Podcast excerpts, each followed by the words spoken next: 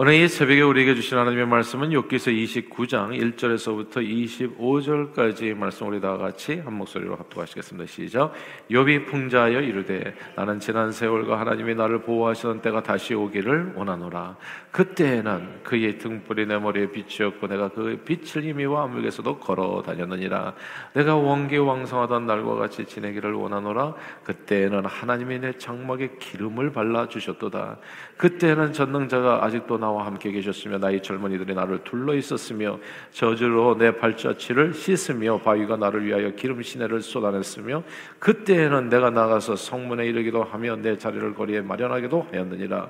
나를 보고 젊은이들은 숨으며 노인들은 일어나서 서며 유지들은 말을 삼가고 손으로 입을 가리며 지도자들은 말소리를 낮추었으니 그들이 혀가 입천장에 붙었느니라 귀가 들은즉 나를 축복하고 눈이 본즉 나를 증언하였나니 이는 부르짖는 빈민과 도와줄 자 없는 고아를 내가 건졌습니다. 망하게 된 자도 나를 위하여 복을 빌었으며 과부의 마음이 나로 말미암아 기뻐 노래하였느니라. 내가 을을 옷으로 삼아 입었으며 나의 정하는 겉옷과 모자 같았느니라. 나는 맹인의 눈도 되고 다리 저는 사람의 발도 되고 빈궁한 자의 아버지도 되며 내가 모르는 사람의 송사를 돌보아 주었으며 불의한 자의 턱뼈를 부수고 노획한 물건을 그 일세에서 빼내었 되었느니라. 내가 스스로 말하기를 나는 내 보금자리에서 숨을 거두며 나의 날은 모래알같이 많으리라 하였느니라. 내 뿌리는 물로 뻗어나가고 이슬이 내 가지에서 밤을 지내고 갈 것이며 내 영광은 내게 새로워지고 내 손에서 내 화살이 끊이지 않았노라. 무리는 내 말을 듣고 희망을 걸었으며 내가 가르칠 때 잠잠하였노라. 내가 말한 후에는 그들이 말을 거듭하지 못하였나니 나의 말이 그들에게 스며들었습니다. 그들은 비를 기다리던 나를 기다렸으며 봄비를 맞이하던 입을 벌렸느니라. 그들이 의지 없을 때 내가 미소하면 그들이 나의 얼굴빛을 무색하게 아니하였느니라 내가 그들의 길을 택하여 주고 으뜸되는 자리에 앉았나니 왕이 군대 중에 있는 것과도 같았고 애국하는 자를 위로하는 사람과도 같았느니라 아멘.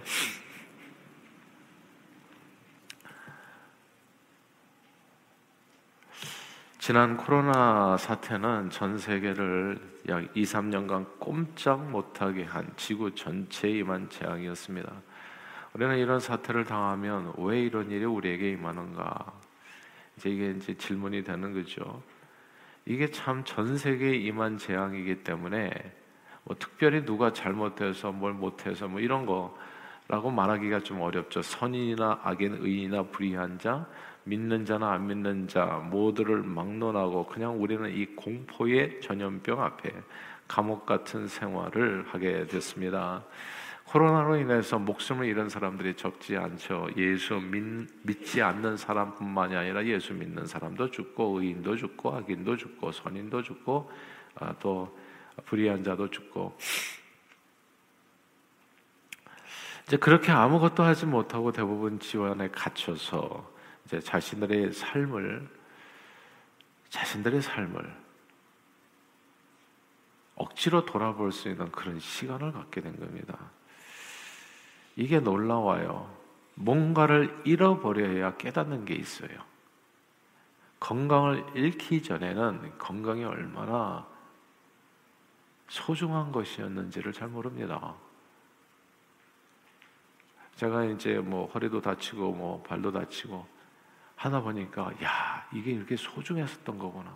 평소에는 진짜 몰랐는데 불편해지고 나니까 아, 이게 별게 아닌 게 아니구나라는 생각이 드는 거예요. 배우자를 잃어보기 전에는 배우자의 존재가 얼마나 소중한지를 잘 모릅니다. 잃어보기 전에는 모르는 것들이 참 많더라고요. 이게 코로나로 인해서 많은 것을 잃었습니다. 일상을 잃어버렸어요. 그러고 나니까 깨닫는 게 있더라고요. 야, 그 평소에 살았던 모든 날들이 우리가 무심코했던 모든 것들이 너무나 감사한 일들이었구나라는 것을 깨닫게 됐어요. 그때 유행했던 찬양이기도 하고 우리 모두에게 큰 감동을 주었던 찬양이 있죠. 은혜라는 찬양입니다. 내가 누려왔던 모든 것들이 지나왔던 모든 시간이 내가 걸어왔던 모든 순간이 당연한 줄 알았는데 당연한 것이 아니라 은혜였음을 아침 해가 뜨고 저녁에 노을 봄에 꽃향기와 가을의 열매. 변하는 계절의 그 모든 순간이 아, 당연한 줄 알았는데 우리는 세월도 모르고 살았거든요. 그냥 정신없이 바쁘게 또 오늘 일어나서 또 일어나고 또 바쁘게 또 돌아와서 또 잠자고 이런 일상의 반복 속에서 그냥 남들 다 살듯이 근데 이게 당연한 게 아니에요. 코로나로 인해서 막 세상에 얼음이 되고 나니까 아 그때 깨닫게 된 거죠. 자기의 삶을 돌아보게 되며 모든 것이 은혜 한없는 은혜. 내 삶에 당연한 게 하나도 없었다는 것. 모든 것이 은혜라는 사실을 깨닫게 됐습니다. 잃어봐야 그때야 비로소 깨닫는 게 있어요. 그게 말할 수 없는 감사입니다. 고등학교 시절에요. 제가 같은 반, 그 같은 반에 이제 그 동네 어느 교회에 고등부 회장이었던 친구가 있었어요. 교회 열심히 있는 신앙인이어서 쉬는 시간에 종종 이제 친구들에게 이제 복음을 전하곤 했는데 그 이제 아이가 복음을 전할 때마다 예수 안 믿는 애들이 이제 지금 짓궂잖아요. 그 아이를 놀려주는 질문을 많이 하는 겁니다. 그래서 그때 좀 많이 나왔던 질문 중에 하나가 뭐 통상적인데요. 뭐 밖에 나가서 복음 전하면 이런 질문을 굉장히 많이 듣습니다. 아, 그렇게 네가 전하는 하나님이 의롭고 선하신 하나님이라면 왜 세상에 악이 있는가? 왜 세상에 악인이 잘 되고 의인이 고통받는지 좀 설명해 달라. 이렇게 이제 짓궂게 질문을 하는 거죠. 그 아이의 입을 막기 위해서. 이제 그와 비슷한 질문이 나올 때마다 그 친구는 하나님께서 온 세상을 만드셨다. 그리고 인간도 만드신 창조주신데 그러기 때문에 피조물인 우리가 지음받은 우리가 하나님이 이렇게 하고 저렇게 하고 우리는 그 뜻을 알 수 없지만 하나님이 왜 이렇게 하셨습니까? 저렇게 하셨습니까? 왈가왈부할 수 있는 그런 권한이 우리에게 없다. 그러면서 그 친구는 자기 교회 전도사님께 배웠다는 예화를 항상 들어주셨는데 그때 항상 자기가 쓰던 볼펜을 꺼냈어요. 볼펜을 끌고 볼펜 가지고 예를 들었는데 이 볼펜을 틀림없이 만든 사람이 있는데 이 볼펜이 볼펜을 만든 사람에게 왜 나를 이렇게 만들었음이라고 불평할 수가 없다는 거죠. 이렇게 설명을 하면서 상대방의 입을 막으려고 했는데 그러면 듣는 아이들이 가만히 있습니까? 야 사람을 볼펜에게 비교한 건 너무 심하다. 우리는 볼펜이 아니다. 그러면 이제 그 짧은 그 쉬는 시간에 서로 티격태격 논쟁을 하다가 이제 마무리가 되는 겁니다. 그러나 성경은 그 열심히 있는 친구의 말처럼 하나님께서 천지 만물을 지으셨고 인간을 자기 형상을 따라 창조하셨다 말씀했습니다. 그리고 창세기 2장에 보면 인간 창조에 대해서 좀 더 구체적으로 설명이 나오는데 사람이 진흙에서 만들어졌더라고요. 아무런 생명이 없는 무생물이죠. dust 먼지입니다. 흙 먼지예요. dust. 그 먼지를 갖다가 모아 가지고 마치 유능한 토기장이가 토기를 만들듯이 형상을 만드시고 그리고 그 코에 생기를 불어넣어서 생령 사람이 되게 하셨습니다. 진흙이 사람의 형상을 갖게 되고 그래서 사람의 형상을 가든 생명하는 진흙이 생명 있는 사람이 되고 그 사람이 사람으로 살게 된 것, 이 모든 과정이 오직 하나님의 은혜였습니다. 그 과정 속에서 사람이 한 일은 일도 없었어요. 오직 하나님의 은혜, 은혜였습니다. 근데 사람들이 1년, 2년, 시간이 흘러가면서 이 세상에서 결혼해서 자식 낳고 살게 되면서 자기 존재의 근원을 잊어버리게 되는 거죠. 모든 것이 은혜가 아니라 아, 마치 내가 잘해서 내가 창조로부터 내가 존재했었던 것처럼 원래는 내가 또 생명체였는데 뭐 이렇게 잘해서 내가 우리가 굉장히 잘해가지고 생명체가 꾸물락꾸물락 막 잘해가지고 막 이 단세포에서 뭐 복합적인 세포가 되고 그래서 막 이렇게 이 막 포유 동물이 되고 유인원이 되고 막 잘해서 우리가 몸부림쳐가지고 생명이 진화해가지고 예. 그래서 우리와 같은 만물이 영장이 됐다 이렇게 착각하는 지경에까지 이르게 됐어요. 모든 것이 은혜가 아니라 이 땅에 살아가면서 마치 내가 잘해서 복을 받고 내가 또 잘못해서 저주스러운 삶을 산다고. 북한의 주체 사상이 뭔지 아십니까? 그 핵심적인 내용이 모든 게 인간에게 달려 있다는 거예요. 인간이 주체다.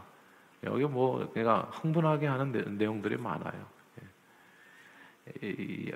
도파민이 쏟아지게 하는 네가 세상의 창조주다 이런 얘기거든요. 얼마나 기분 좋습니까? 우리가 마치 창조주인 것처럼 세상을 만들어갈 수 있는 어떤 주체인 것처럼 그렇게 생각하게 만드는 지경에 빠져버린 겁니다.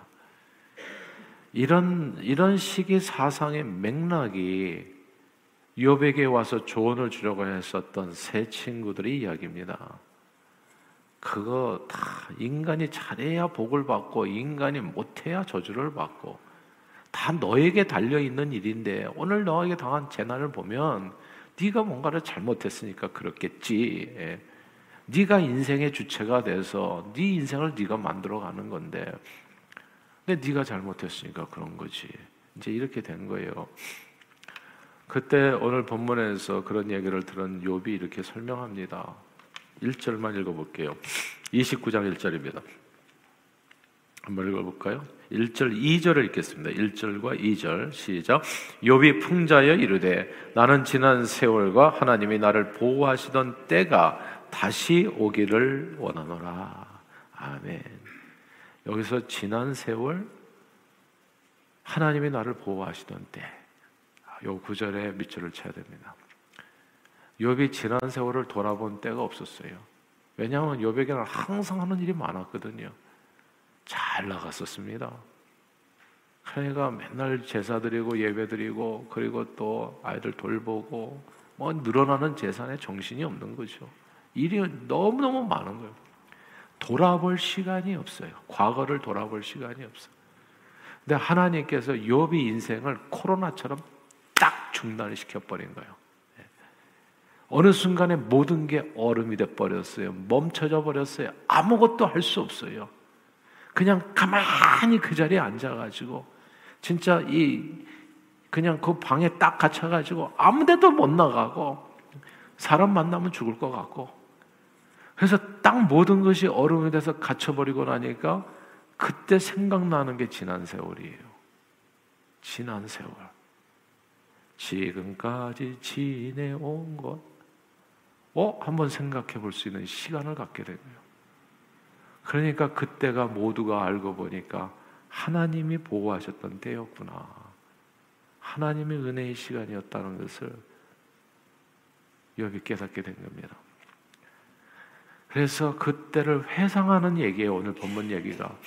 지금까지 내가 어떻게 살아왔지? 너무나 바쁜 삶 속에서 과거를 돌아볼 시간도 없이 달려오다 보니까 욥이 그 속에서 뭘 자꾸 잊어버리게 됐냐 하면 사람은 뭔가를 잃어버리기 전에는 깨닫지 못하는 게 있거든요. 건강을 잃어버리기 전에는 건강이 얼마나 소중했는지, 내게 건강한 삶을 이렇게 살아서 가져가 지금까지 오게 된 게 얼마나 감사한 일이었는지 이거 모른단 말이죠. 잃어버리기 전에는 배우자를 잃어버리기 전에는 진짜 배우자가 얼마나 그때 내가 잘했을 거 이런 내용이거든요. 그러니까 딱 잃어버리고 나니까 모든 것을 잃어버리고 나니까 그때 돌아보면서 깨닫게 된 거예요. 그 모든 시간이 지난 세월 하나님이 나를 보호하시던 때 모든 게 하나님의 은혜였었군요. 그때에는 그때에는 그때에는 이렇게 이어지는 말씀입니다. 참으로 자기가 의와 공평을 행하고 자비를 베푸는 삶을 살 수 있었다. 알고 보니까 의와 공평을 행하고 자비를 행하는 그 모든 삶이 내가 잘나서가 아니라 이게 모두가 다 하나님의 은혜였었군요. 빈민과 과부와 고아를 도왔고 장애인들을 섬겼고 억울한 사람들을 위해서 변호해 주었고 불의한 자들에게 당한 약한 자들을 보호해 주었고 하나님께 받은 복으로 세상 사람들과 아낌없이 나누었고 오직 하나님의 은혜로 형통한 삶을 지금까지 살아왔습니다. 이게 이게 이 오늘 고백이요. 욥이 잘 나갈 때는 이런 고백을 할 시간이 없죠. 잃어버리기 전에는 정말 감사가 그 정도로 절절하게 나오지는 않아요. 근데 뭔가를 잃어버리면 정말 정말 감사하게 됩니다. 그래서 욥이 before and after가 달라져요. 코로나를 우리에게 주셨는데 하나님께서 저는 이 코로나가 우리에게 주는 굉장히 큰 영적인 메시지가 있다고 생각하는 거예요. 이 전과 후가 비슷하다면 아무 의미가 없어요. 이, 이 재앙을 통해 가지고 우리가 꼭 깨달아야 될 것은 지금까지 지내온 게 하나님의 은혜였다는 거. 그러면 앞으로는 어떻게 살아야 되겠어요? 그 은혜에 늘 감사하는 마음으로 살아야 된다는 거. 요 내용이 욥에서는 욥의 삶에서는 확실하게 낮과 밤처럼 갈리는 순간이거든요. 이 순간이에요. 욥은 자기가 지금까지 살아오면서 복을 받아 남을 돕고 살아온 모든 날들이 자기가 남보다 잘나고 재능 많고 훌륭한 인격을 갖추었기 때문이 아니라 하나님이 나를 보호하셨던 때 하나님께서 나를 보호해 주셨기 때문에 가능한 삶이라고 증언하고 있는 겁니다. 모든 것이 하나님의 은혜로 살았기에 오늘 자신의 곤고한 삶을 살게 된 것도 자기 힘으로는 어찌할 수 없는데 이 일을 통해서 하나님께서 나를 단련하신 후에 뭔가 새롭게 나오게 할 것을 욥은 확신하면서 오늘 이 신앙 고백을 하고 있는 거예요. 전도서 기자는요, 전도서 7장에서 이런 욥의 입장을 이렇게 설명했습니다. 하나님께서 행하시는 일을 한번 보십시오. 예. 이게 욥에 대한 얘기와 같아요. 하나님께서 굽게 하신 것을 감히 누가 능히 곱게 하겠습니까? 형통한 날에는 기뻐하고 곤고한 날에는 되돌아보십시오. 곤고한 날에는 코로나와 같은 일이 벌어졌을 때는 되돌아보십시오. 자기 인생을 한번 되돌아보십시오. 이 두 가지를 하나님이 병행하게 하사 사람이 그의 장래일을 능히 헤아려 알지 못하게 하셨나이다. 그러니까 내가 잘나서가 아니라 이렇게 두 가지를 하나님께서 병행하게 하시는 가운데서 우리는 과거를 돌아보게 돼요. 아, 지금까지 지내온 게 모든 게 하나님의 은혜였군요. 감사합니다. 내가 잘나서가 아니군요. 앞으로도 주님을 믿고 의지하고 사는 삶. 이런 분기점을 주시기 위해서 하나님께서 우리에게 때로는 고난도 허락해 주시는 겁니다. 오늘 본문을 통해서 그러므로 욥이 정말 하고 싶은 말은 하나님께서 형통한 날도 주시고 공고한 날도 주시어서 우리 장래를 알게 하지 못하게 하신 그 깊은 뜻을 이야기는 어렵지만은 분명하게 욥이 오늘 본문에서 깨달은 것은 내가 지금까지 살아온 것은 틀림없이 100%다 하나님의 은혜였다는 말씀입니다. 성경님 목사님이 지은 이 은혜라는 곡의 후반부 내용은 이래요. 내가 이 땅에 태어나 사는 것. 코로나로 딱 멈추고 나니까 자기 과거를 돌아보게 되잖아요. 앞으로 나갈 길이 막히니까 과거를 돌아보다니까 어디까지 돌아보게 되냐면 내가 이 땅에 태어나서 사는 것. 어린아이 시절과 지금까지 숨을 쉬며 살며 꿈을 꾸는 삶 당연한 것이 아니었다. 내가 하나님의 자녀로 예수 믿고 오늘 이 자리에 있게 된 거, 오늘 찬양하고 예배하는 거 오늘 이 새벽에도 나왔어. 복음을 전할 수 있는 축복이 알고 보니까 복음을 전하는 게 축복이라고요. 선교하고 전도할 수 있는 기회 갖고 아래층에 사인업하라고 이게 축복이었다는 거. 이걸 못하는 날이 올 겁니다. 잃어버리기 전에는 사람들은 감사를 몰라요. 근데 딱 멈추고 나니까 우리 선교도 못했잖아요. 아무것도 못했잖아요. 그러니까 그러고 나니까 그 모든 삶이 복음을 전할 수 있었던 삶도 얼마나 하나님 앞에 감사한 일이었는지 당연한 게 아니라 은혜였다는 것. 내 삶에 당연한 게 하나도 없었던 것을 모든 것이 은혜, 하나님의 은혜였습니다. 모든 것이 은혜입니다. 그리고 왜 우리에게 때로 불행한 일이 닥치는지 알 수는 없지만, 그러나 그 가운데서도 역시 하나님이 우리와 함께 계시다는 사실을 우리는 잊어서는 안 됩니다. 하나님은 두 가지를 우리에게 병행하게 하세요. 형통한 일과 공고한 일을. 근데 공고한 일을 만나면 뒤돌아보게 하십니다. 그 순간에 딱 멈춰져서 과거를 돌아보는 거예요. 그러면서 내가 어디에서 감사를 잃었는지 왜 당연하게 생각합니까? 우리는 모든 걸 그냥 당연하게 생각해. 나는 복을 받아야 되고. 왜 그렇죠? 볼펜이? 알고 보니까 그 학생회장 말이 맞았어요. 볼펜이 말이 많아. 볼펜이. 진흙이 말이 많아. 근데 공고한 날이 닥치면 내가 누구였는지를 깨닫게 돼요. 나는 nothing, dust였던 겁니다. 흙에서 지음을 받은. 태어나서 살은 모든 순간들이 하나님의 은혜였을 뿐이에요. 이 사실을 깨닫게 되는 순간에 야 코로나가 지나가잖아요. 그리고 요백에서 이 환란이 지나갑니다. 이 29장이 지나가면서요. 이제는 하나씩 하나씩 구름이 벗겨지기 시작해요. 놀라운 구원 역사가 이루어지는 겁니다. 그러므로 늘 주님의 선하심과 은혜 안에 거하여 주님의 놀라운 구원의 은총의 범사에 감사하며 그 감사로 승리하는 저와 여러분들이 다 되시기를 주의 이름으로 축원합니다. 기도하겠습니다. 하나님 아버지 진흙 같은 저희를 빚어 사람으로 살게 하시고 지금까지 오직 하나님의 은혜 안에 살게 하심을 감사합니다. 과거에 편안했을 때 주어진 일상이 우리는 당연한 줄 알았습니다. 숨 쉬고 꿈꾸고 열심히 일하고 또 예수 믿고 찬양하고 주님 앞에 나와 예배하고 기도하고 그리고 때로는 이런 것들도 부담스럽게 생각하고 일할 수 있는 것이 얼마나 축복인지 새벽에 나와서 기도하는 게 얼마나 감사한 일인지 아래층에 그냥 수없이 적어갔던 오대양 육대주를 향해서 나갈 수 있는 기회 받았던 것이 얼마나 큰 축복이었는지 그냥 당연한 것으로만 알고 아이 오래 안 하면 내일 하면 되지. 이렇게 살았던 저희. 하나님 세상을 잠시 멈추게 해주시고 과거를 돌아보게 하시며 지금까지 오직 하나님의 은혜 안에 살게 하셨음을 깨닫게 해주심을 감사합니다.